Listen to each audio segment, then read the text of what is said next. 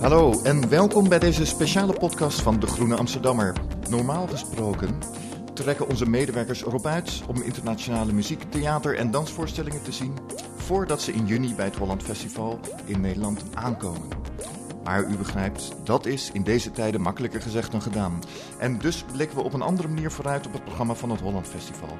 En we praten in deze podcastserie met kenners, critici, soms met makers zelf. Mijn naam is Christian Weits. En vandaag ga ik in gesprek met Catharine Somzee, kunsthistorica en critica. En met David Reizer, klassicus, auteur, kenner van de klassieke oudheid. En dat is gunstig, eh, dat is handig, want we gaan het vandaag hebben over de voorstelling Transverse Orientation, waar de Griekse mythologie een belangrijke rol in speelt. Welkom allebei. Ja. Bedankt. Uh, ja, transverse orientation, die term is, uh, dat is de manier waarop insecten op hun doel afgaan. Dat is zijwaartse oriëntatie. Um, maar het gaat in deze voorstelling in eerste instantie om een Griekse mythe, om, om uh, die van Theseus en de Minotaurus. En, de voorstelling is nieuw, dus er was nog geen registratie van die we vooraf konden kijken. Maar we hebben zes, zeven minuutjes trailer kunnen zien. En dat geeft al een beetje wat voor sfeer het is. Het is barstensvol energie, zinderende effecten met water, figuren die rondtollen. Het is extreem uitbundig visueel gezien. En we zien ook een gigantische stier. En uh, daar komt al de mythologie om de hoek kijken. Die speelt een, een centrale rol in dit stuk. Het gaat over uh, Theseus en de Minotaurus. Nou heb ik wel op het gymnasium gezeten, maar het is allemaal weer een beetje weggezakt. Uh, hoe zat dat ook weer, David Reizer? Ja, in, in, ja, in nou, grote lijnen dit verhaal Het is een lang verhaal, hè? dat zijn altijd bij die mythologische verhalen. Uh, het, het, is eigenlijk een amalgaam van, uh, van verhalen die aan elkaar gekoppeld worden. Het begint natuurlijk allemaal met uh, Europa en de stier. Hè, dus Zeus, Jupiter, die de stier, zich in stierengedaante vertoont aan een Fenicische prinses. En haar over zee meeneemt, hè, Titiaan, weet je wel, prachtige. Ja, en ja. daar komen kindjes uit. En een daarvan is Minos. Uh, Minos en Radamanthus, die bij Dante, die we 700 jaar uh, nu uh, sterfdag vieren dit jaar, mm. komt, zijn dat de rechters van de onderwereld. Maar Minos, die wordt opgevoed aan het hof van een bestaande koning, Asterion, in Kreta. En neemt dan, dan gaan ze zeggen van wie moet deze Asterion opvolgen. En dan zegt hij, nou dat doe ik wel, want ik heb een, een, een lijntje met het hogere. En uh, ik kan dat ook bewijzen, want als ik uh, een, uh, om een, een, blinkend witte stier vraag aan Poseidon, dan krijg ik die. Nou, dat gebeurt. Hij krijgt die stier. En dan wordt hij koning, maar hij houdt die stier voor zichzelf en offert een andere. En dan wordt Poseidon boos. En die straft zijn vrouw, inmiddels inmiddels getrouwd met Pasiphae. En Passiva E uh, die wordt gestraft met een soort waanzinnige liefde voor die stier. En uh, inmiddels hebben we ook een, uh, een architect ter plekke uit Athene overgekomen. Die is daar verbannen, omdat hij zijn assistent had vermoord. en die architect heet Daedalus. Dat is natuurlijk de eerste echte Griekse kunstenaar. En die Daedalus die wordt dan door de baas Minos, koning... zijn, zijn vrouw is verliefd, dus ja, je moet wat doen, hè. Uh, en uh, dan maakt hij een contraptie, een nepstier, waar zij in uh, plaatsneemt en bezwangerd wordt. En haar, haar lustend kan botvieren op het dier. Hè? En daar wordt ze zwanger van en zo baart zij de Minotaurus. En vervolgens gaat diezelfde Daedalus dan een labyrint maken om die stier, dat, dat, dat, dat dubbelwezen, hè, die Minotaurus die daaruit geboren wordt, op te bergen. Hè? En dat labyrint is natuurlijk ook weer teruggevonden hè, in die opgravingen in Knossos. Hè, dat is ook een motief dat je ook in de oudheid zelf natuurlijk uh, uh, voortdurend vindt. En um, dan krijg je nog tenslotte uh, de, de, het einde van de Minotaurus is dat hij um, wordt gedood door Theseus. Inmiddels is een van de kinderen van Pasiphae en Minos, die is gaan meedoen aan de Spelen in Athene. En is daar uh, gedood, per ongeluk, maar niettemin. En dan zegt hij van nou is het afgelopen met die kloot Atheners, weet je wat. Elk jaar wil ik zeven jongens, zeven meisjes aan de Minotaurus overal blijft hij lekker een beetje uh, stil. Hè? En um, dan gaat Theseus dus mee, de koningszoon uh, van Athene. En die doodt met behulp van weer een ander kind, Ariadne. Die hem een draad geeft oh ja. om het labyrint weer uit te komen. Doodt hij de Minotaurus. Maar dan vergeet hij om de zeilen, de juiste zeilen te hijsen. Zijn vader denkt dat hij dood is en stort zich in de Egeïsche Zee, want hij heet Argus. Ja, ja, ja, ja. En dan gaat het. Nou, het komt allemaal weer enigszins boven, inderdaad. Want volgens mij wordt Ariadne ook nog gestraft voor het feit dat ze die draad. Uh... Nou ja, Ariadne wordt, uh, uh, die wordt meegenomen door Theseus. Hè? Dus ah, ja. is verliefd. En die wordt meegenomen en dan zoals dat gaat, denkt Theseus, het is goed met je. ik ga lekker naar huis. maar zij wordt, nou laat ik zeggen, beloond juist. Want Dionysus komt haar troosten. En uh, die uh, komt met een gevolg van uh, luipaarden en cymbaal dansende saters komt hij. En, en, en een olifant, dat kan je allemaal zien in Bacchus en Ariadne, zo noem ik het maar. Het is ja. een Titiaan ja. in ja. Londen. komt hij haar verwennen en een mystiek huwelijk vieren. En uiteindelijk uh, metamorfoseert Ariadne tot de corona borealis, een uh, gesternte. Ja, ja, ja, ja, ja, dan hebben we ook de corona nog erin. Ja, inderdaad. Ja, ja. Uh, kijk, ja, wat, wat, het, het, mooie van dit verhaal is: het is, het is een van de mythen die je steeds wel in de kunstgeschiedenis ook steeds ziet terugkomen. Um, Um, deze Dimitri Papayanou, die zegt daar zelf over van dat doden van die stier. Dat, ik, ik geloof dat hij het een beetje opvat als een rituele reiniging of een reinigingsritueel waarin je afrekent met de vorige generatie. Is dat ook hoe, hoe deze mythe in de, in de oudheid heeft ja, gefunctioneerd? Nou, ja, dat is best wel interessant. Um, een heel belangrijk. Uh, kijk, er zijn twee tragedies uh, aangeweid, die we trouwens niet hebben. Um, het is een vrij uitgebreide beschrijving bij Ovidius. Maar een heel korte passage in de Aeneis van Virgilius is aan het labyrint en de Minotaurus gewijd. En dat is precies het, de opening van het profetische zesde boek. Dat is bezoek aan de onderwereld. En uh, dat bezoek wordt uh, geïntroduceerd door uh, dus, Eneas, de held Eneas, die zelf van oost naar west moet reizen, zoals zoals Ariadne dat uh, ook, zoals, sorry, als, Daedalus dat ook heeft gedaan. Um, die Aeneas die, die moet die onderwereld in en dan ziet hij de afbeelding van dat verhaal van, van Daedalus, maar ook van de Minotaurus. En de suggestie is eigenlijk dat die onderwereld een labyrint is. En dat de held die dat labyrint ingaat, daar, als hij er weer uitkomt, dan heeft hij het overzicht, zullen we zeggen. Want dan heeft hij de, de chaos eh, van het leven. We, we, weten niet waar we zijn, we weten niet waar we heen gaan. Maar als je eruit komt, dan weet je het wel. Ja, ja, dus dat is de, de, de symboliek, is het, het, je, het je dood de dood, maar ook het, het, het overzicht krijgen. Ja, dus het, en dat is uh, leuk, want die, die ja. antieke uh, uh, labyrinthen, die zie je dus van boven volkomen, volkomen geordend. He, je, je, denkt van, nou ja, hoe kan je daar nou even voor verdwalen? Maar als je erin zit, ja, dan weet je niet waar je heen moet. Ja, en, en dat is dus net als het leven zelf. Ja, nou ja, dus, dus als je erin zit, weet je het niet. Ja, en als je erboven staat, weet je het wel. Maar die Minotaurus is dus een hele lieve jongen eigenlijk, lijkt het soms wel, uh, uh, in, in, in verschillende antieke... Hè, dus eigenlijk is het ook een beetje een slachtoffer, die Minotaurus. Het is die, iemand die, een, het is een monster, en, en dat is natuurlijk het heel, heel in de hele traditie telkens weer terugkomt. Het is een monster, maar tegelijkertijd is het een jonge man, die er ook niks aan doen kan. Hè? En die eigenlijk een slachtoffer is, dat gemaakt wordt opdat in Aeneis, maar uh, ook bij Theseus, opdat de samenleving weer gaat bloeien. Ja, ja, ja, je maakt hem eerst dood en dan kom je eruit en dan, dan begint het leven opnieuw.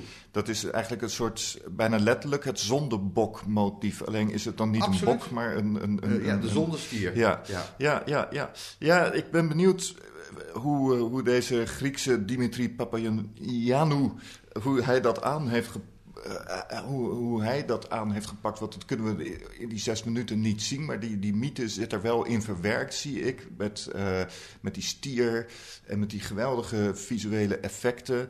Um, en um, ik zit me af te vragen of dit nou exemplarisch is voor het werk van, van, van, van deze uh, van deze theatermaker, beeldend kunstenaar. Hij is begonnen als, als striptekenaar, geloof ik zelfs. Ja. Uh, Catharine, jij, jij hebt je in zijn werk verdiept. En ik kwam ook tegen, je hebt wel eens een groot interview met hem in een blad onder de kop The Great Magician. Wat, wat, wat, wat is hij voor een man? Ja.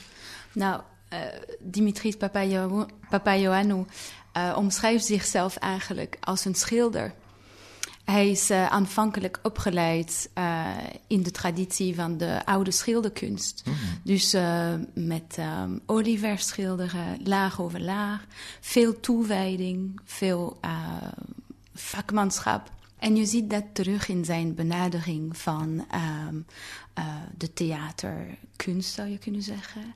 Hoe hij vertelt dat een verhaal tot, tot stand komt is dat hij, dus er zijn verschillende um, invloeden daar, daarin. Uh, bijvoorbeeld een verhaal, zoals een mythe, kan uh, een eerste bron zijn. Maar uh, voor hem bijvoorbeeld, kijken naar het menselijk lichaam roept in hem ook allerlei beelden op.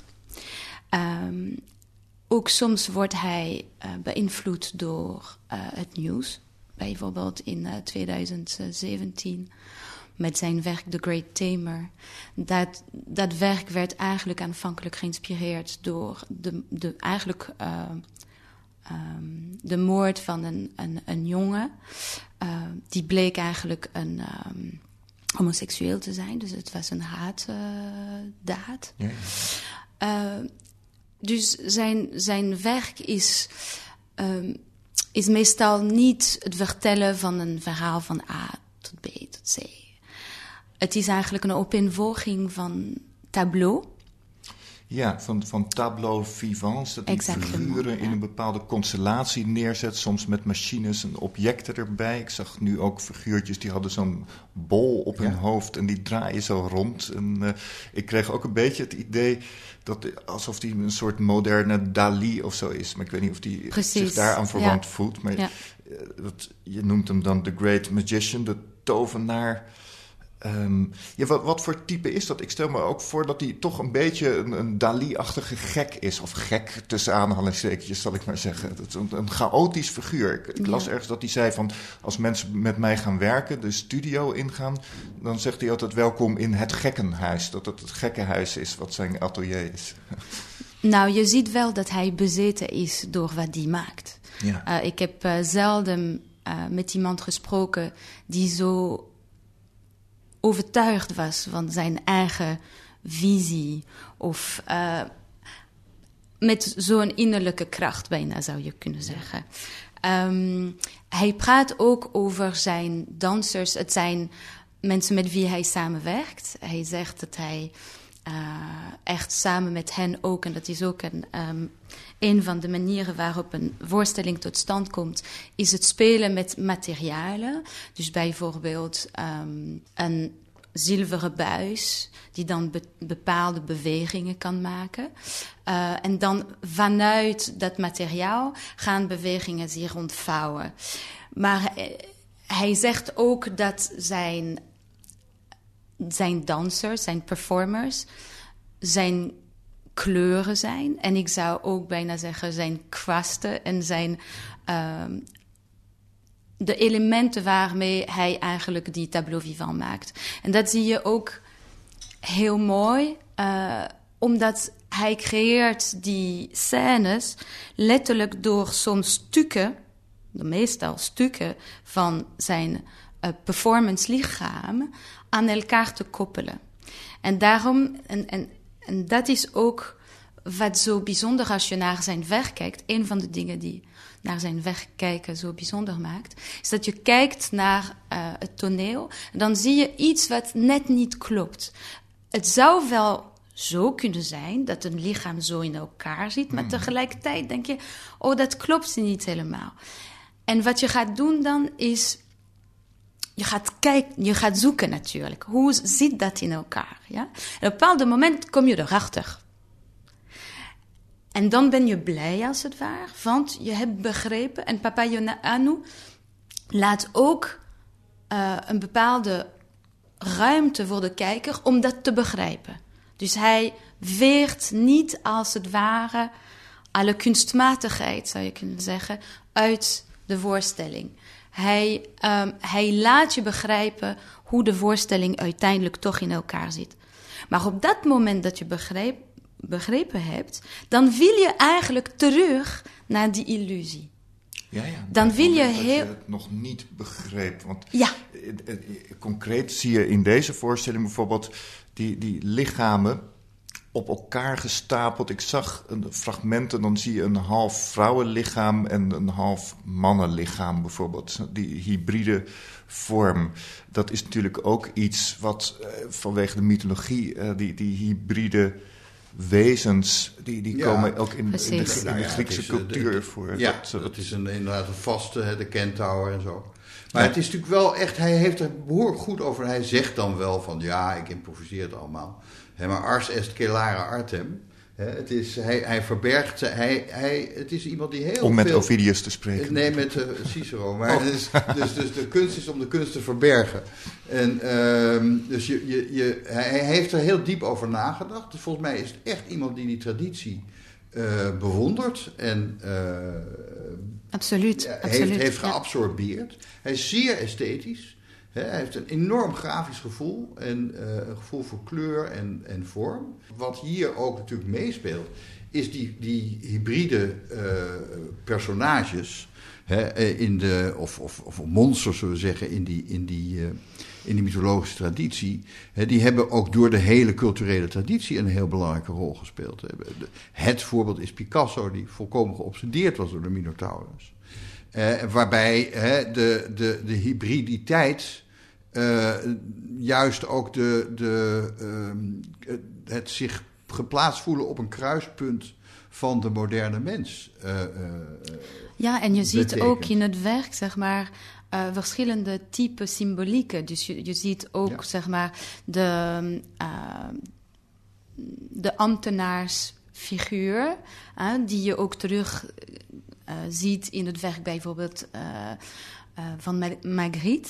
Ja, ja, Margriet speelt heel Eh, Precies, mee. Ja, dus, dus dus, maar dat is ook weer een icoon geworden. Net zoals de Minotaurus ook een symbool is geworden van, voor een cultuur ehm, van vastigheid, zou je kunnen zeggen, op een bepaalde manier. Dus hij verbindt zeg maar, de moderne symbolen met Ja, ja hij- wat, hij doet, symbolen. Dat komt eigenlijk best goed overeen met de manier waarop het, zoals ik het bij Virgilius eh, hè, even probeerde te schetsen, hè, dat, dat, dat, dat zo'n Minotaurus als hybride figuur tegelijkertijd ook een symbool is voor een kruispunt, voor een nieuwe weg, voor, eh, eh, voor oerkracht eh, die plaatsmaakt voor, hè, voor natuur die plaatsmaakt voor cultuur. Ja. En daar, daardoor herent hij eigenlijk een hele lange traditie op een nogal harmonieuze manier. Hè. Er is dan ook Vivaldi erbij eh, nu gedaan,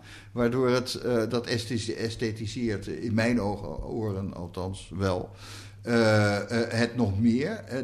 Hij, brengt allerlei dingen bij elkaar op een schijnbaar niet rationele manier, die je toch ehm, ja, gaat laten nadenken over, over waar we staan en wie we zijn, waar we vandaan komen. En dat is best wel een prestatie. Ja, Ja, en, ik vond het interessant wat jij, Katrien, net zei over die, eh, die moderne symbolen inderdaad. Want je hebt dus dat oude archetype, zou je kunnen zeggen, van die Minotaurus. En hij maakt eigenlijk uit de moderne wereld ook weer nieuwe iconen. Want ik zag zelfs in die, in die, in die zes, zeven minuten... eh, is toch behoorlijk veel te zien. Want ik zag volgens mij ook, als ik me niet vergis, zag ik dat hij daar de Freddie Mercury opeens langskwam. En dat is dan ook een, een eh, als, Ja, als de- moderne ja, ik weet niet in welke context hij daar staat, maar dat, misschien is, is dat wel een Theseus-achtige figuur of een, een stierenvechter of in ieder geval een, een, een, een nieuwe icoon. Dat, eh, Ja, de, de rijkwijd van zijn referenties is zo breed. Ik bedoel, hij refereert niet alleen maar aan de beeldende kunst, maar ook aan de film, inderdaad aan de populaire cultuur. En hij, we moeten niet vergeten dat hij vertelt verhalen als het ware zonder woorden. Dus eigenlijk die referenties, dat is de taal. Want elke referentie brengt met zich mee connotaties. En hij, hij verbindt die connotatie allemaal aan elkaar. En dat vormt eigenlijk een stille taal, als het ware, die ons ook als kijker verbindt eigenlijk met elkaar. Want ergens voelen we wel, we zijn onderdeel uh, uit die cultuur uh, waarmee hij eigenlijk speelt. Ja, ja, ja, ja. hij zegt zelf. Uh, wat, misschien doen we nu wel iets wat hij helemaal niet wil. Hij zegt, je, je kunt ervoor kiezen om er heel diep over na te gaan denken. Maar dat hoeft bij mijn werk zeker niet. Ik hoop altijd dat uh, mijn werken op een sensuele manier plezierig zijn. En mijn werk is een soort vrije val, zegt hij. Een vrije val van associaties en fantasieën... die op een luchtige manier raken aan de grote levensvragen. En dat luchtige is denk ik ook wel een, een, een sleutelbegrip hier. Dat het heel, het zijn natuurlijk, het is groot en uitbundig, maar het heeft tegelijkertijd iets heel lichtvoetigs. Misschien ja. ook door die Vivaldi-muziek. Ja, hij zegt, hij zegt um, graag: When you brush a form clean, it becomes what it really is. En dat is een uitspraak van de uh, 13e eeuwse filosoof en dichter van Persische afkomst, um, uh, Rumi. Oh ja. En dat is een van zijn blijkbaar favoriete denker, schrijver. Want uh, ook bij Transverse Orientation ja. sluit hij dus dat uh, teaser ook weer met een, um, ja, met een met citaat. Een, uh, citaat Sophie, ja, precies. Sophie, Judge a moth by the beauty of its candle. Dat ja. is ook van Rumi. Ja. Mooi, en, mooi. En dat heeft inderdaad die mot die naar het licht toe vliegt. En je moet hem beoordelen aan het licht van die, van die kaars. Maar dus op een rare manier dat hij heen vliegt. Hè? Dat, is het, uh, uh, dat is dan hier het punt. Dat je er niet direct op afgaat. En uh, dus dat, dat, die transverse ja, je, orientation. Dat, ik weet niet precies hoe dat in de natuur werkt. Maar, maar daar gaat het hem dus om. Hè? Dat je, je ziet het licht niet door er naar te kijken, als het ware. Je moet er, je moet er op, op een rare manier heen. Ja, ik geloof dat het zo is dat die insecten... die moeten uh, het licht in een bepaalde hoek van de zijkant ja. zien... en dan weten ze hoe ze er naartoe kunnen ja. vliegen. Ja, zo, zoiets, zoiets. En ik geloof dat dat in deze voorstelling... zie je dat aan het begin van het stukje zagen we... die mannen die op zo'n ladder klimmen naar zo'n licht toe. dat zal daarmee te maken hebben, inderdaad. Maar dat is natuurlijk precies wat jij ook zegt. Uh, de, de, die referenties, hè, die, die vertellen wel een verhaal... Maar op een andere manier dan het verhaal uh, tot nu toe verteld is. En misschien op een niet-narratieve of een niet-argumentatieve manier. En, en, en zo moet je dus als het ware. Wij zijn geneigd om die verhalen echt keurig aan elkaar te schakelen. En, uh, uh, en er een logisch geheel van te maken met een plot en een begin en een eind. En dat, dat wil hij weggaan. Precies. Hij werkt eigenlijk met wat experts noemen. Uh, of binnen de genre, wat experts noemen, de postdramatische theater. Waarin er geen sprake meer van uh, een gewoon verhaal.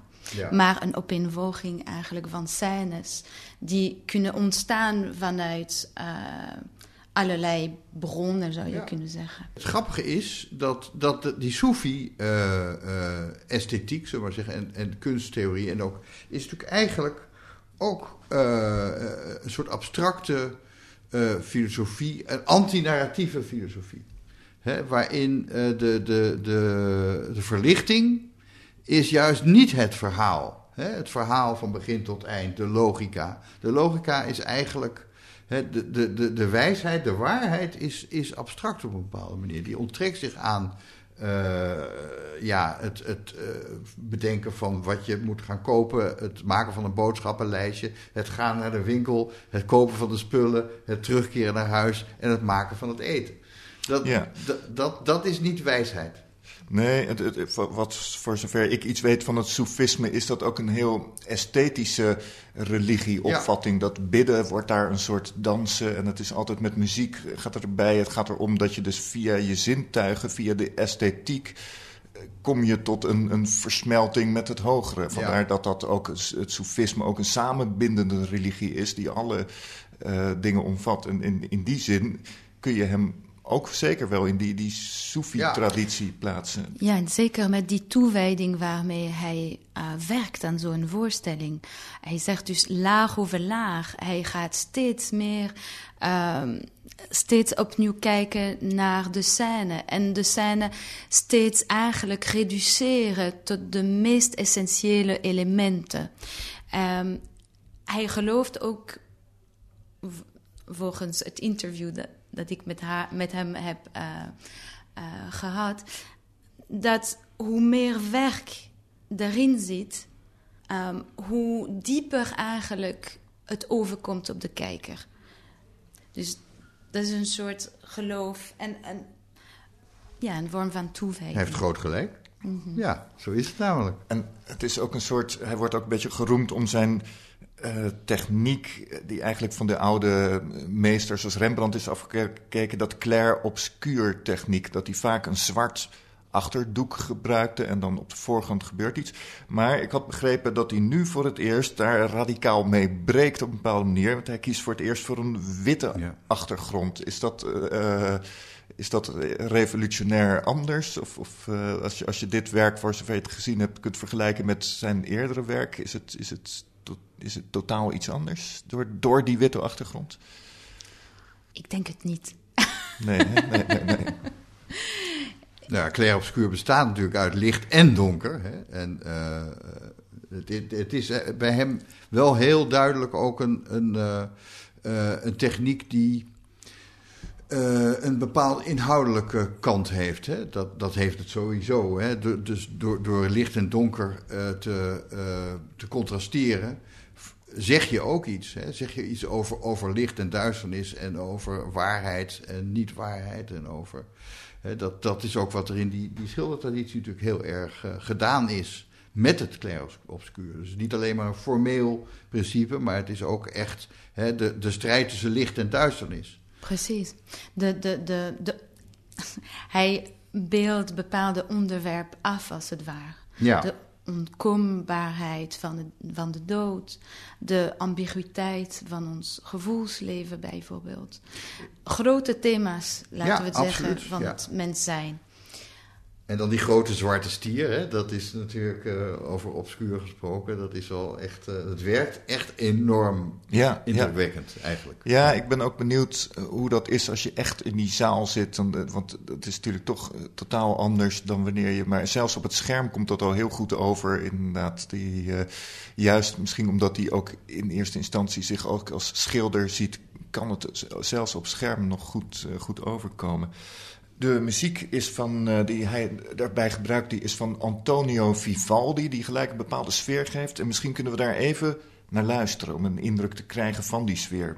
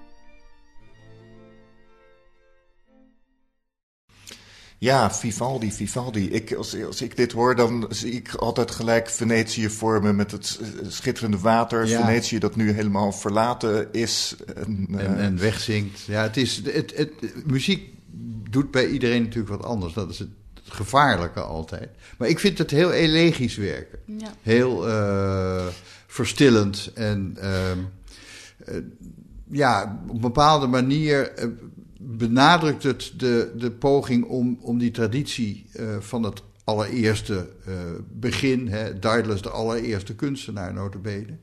Uh, om die eigenlijk over die hele westerse traditie heen te tillen. Dat we zeggen, dat allemaal mee te nemen. En dus ook een soort tussenstation. Hè, uh, 18e eeuw Venetië. Dat is, en het elegische is natuurlijk dat Venetië wordt aangevreten. Hè, en de, de, de, de, in Venedig, we weten het allemaal, wat, waar het symbool voor is gaan staan. En dat neemt hij ook mee. Precies. Dat, dat um, doet hij steeds hè? met uh, referenties zeg maar, inbedden in zijn werk. Ook met de muziek. En hij, uh, volgens mij is hij zich heel erg bewust van de kracht, de zeggingskracht uh, van, van muziek. En ook het gevaar, zou je kunnen zeggen, dat die de rest van de ervaring overschaduwt. Omdat het zo prominent is. Wij vergeten vaak, ook wanneer we films kijken, bijvoorbeeld, hoe belangrijk uh, geluid is eigenlijk. En in feite, een lange tijd wilde, helemaal, wilde hij helemaal niet met muziek werken. Mm -hmm. En pas met The Great Tamer begon hij dat te doen. En hij, hij, hij dacht, ik kan het gewoon doen. Toch, laat het maar los, zeg maar. Die gedachte dat het eigenlijk niet kan. En dat je misschien um, sentimentaliteit of uh, ja. moet, moet vermijden. Ja, kijk, ik vind, ik vind het effect hier dus heel erg ook. Kijk, die 18e eeuw is natuurlijk zeer gecultiveerd. Uh, en, en Vivaldi's muziek is ook zeer gecultiveerd. Uh, en en dat, dat creëert een contrast hè, met enerzijds die, die woeste, uh, on, ongenaakbare stier en die naakte lijven dat, dat, dat zit er als het ware tussenin. En dat doet, dat doet echt iets. Dat vind ik uh. Ik vind ook dat deze muziek is ook op zich... Uh, die, die, gaat niet domineren... omdat het toch een vrij subtiele muziek is, die van Vivaldi. Het is heel delicaat, verfijnd. Het, het, geeft meer een soort kleuring eraan dan dat het nou zelf heel veel dramatisch vertelt. Nou, hier moeten we zeker van, van gaan genieten. En, en, en we hebben er nu eh, diep over gepraat. En dat was misschien voor helemaal niet zijn bedoeling. Want de bedoeling, nogmaals, is uh, dat zijn werken op een sensuele manier plezierig zijn. Nou, dat zal zeker zo zijn. Dank jullie wel voor de, de context en duiding en, en uitleg. Graag gedaan. Graag gedaan. U luisterde naar de podcast van het Holland Festival in samenwerking met de Groene Amsterdammer over de voorstelling Transverse Orientation die 24, 25 en 26 juni te zien is bij het Holland Festival. De productie en techniek waren in handen van Giselle Mijnlief en ik ben Christian Weits. Holland Festival wordt mogelijk gemaakt door het ministerie van OCW, de gemeente Amsterdam, productiepartners Amodo, hoofdbegunstigers Fonds 21, HF Business Partners, particuliere fondsen en natuurlijk vele, vele vrienden. Bedankt voor het luisteren.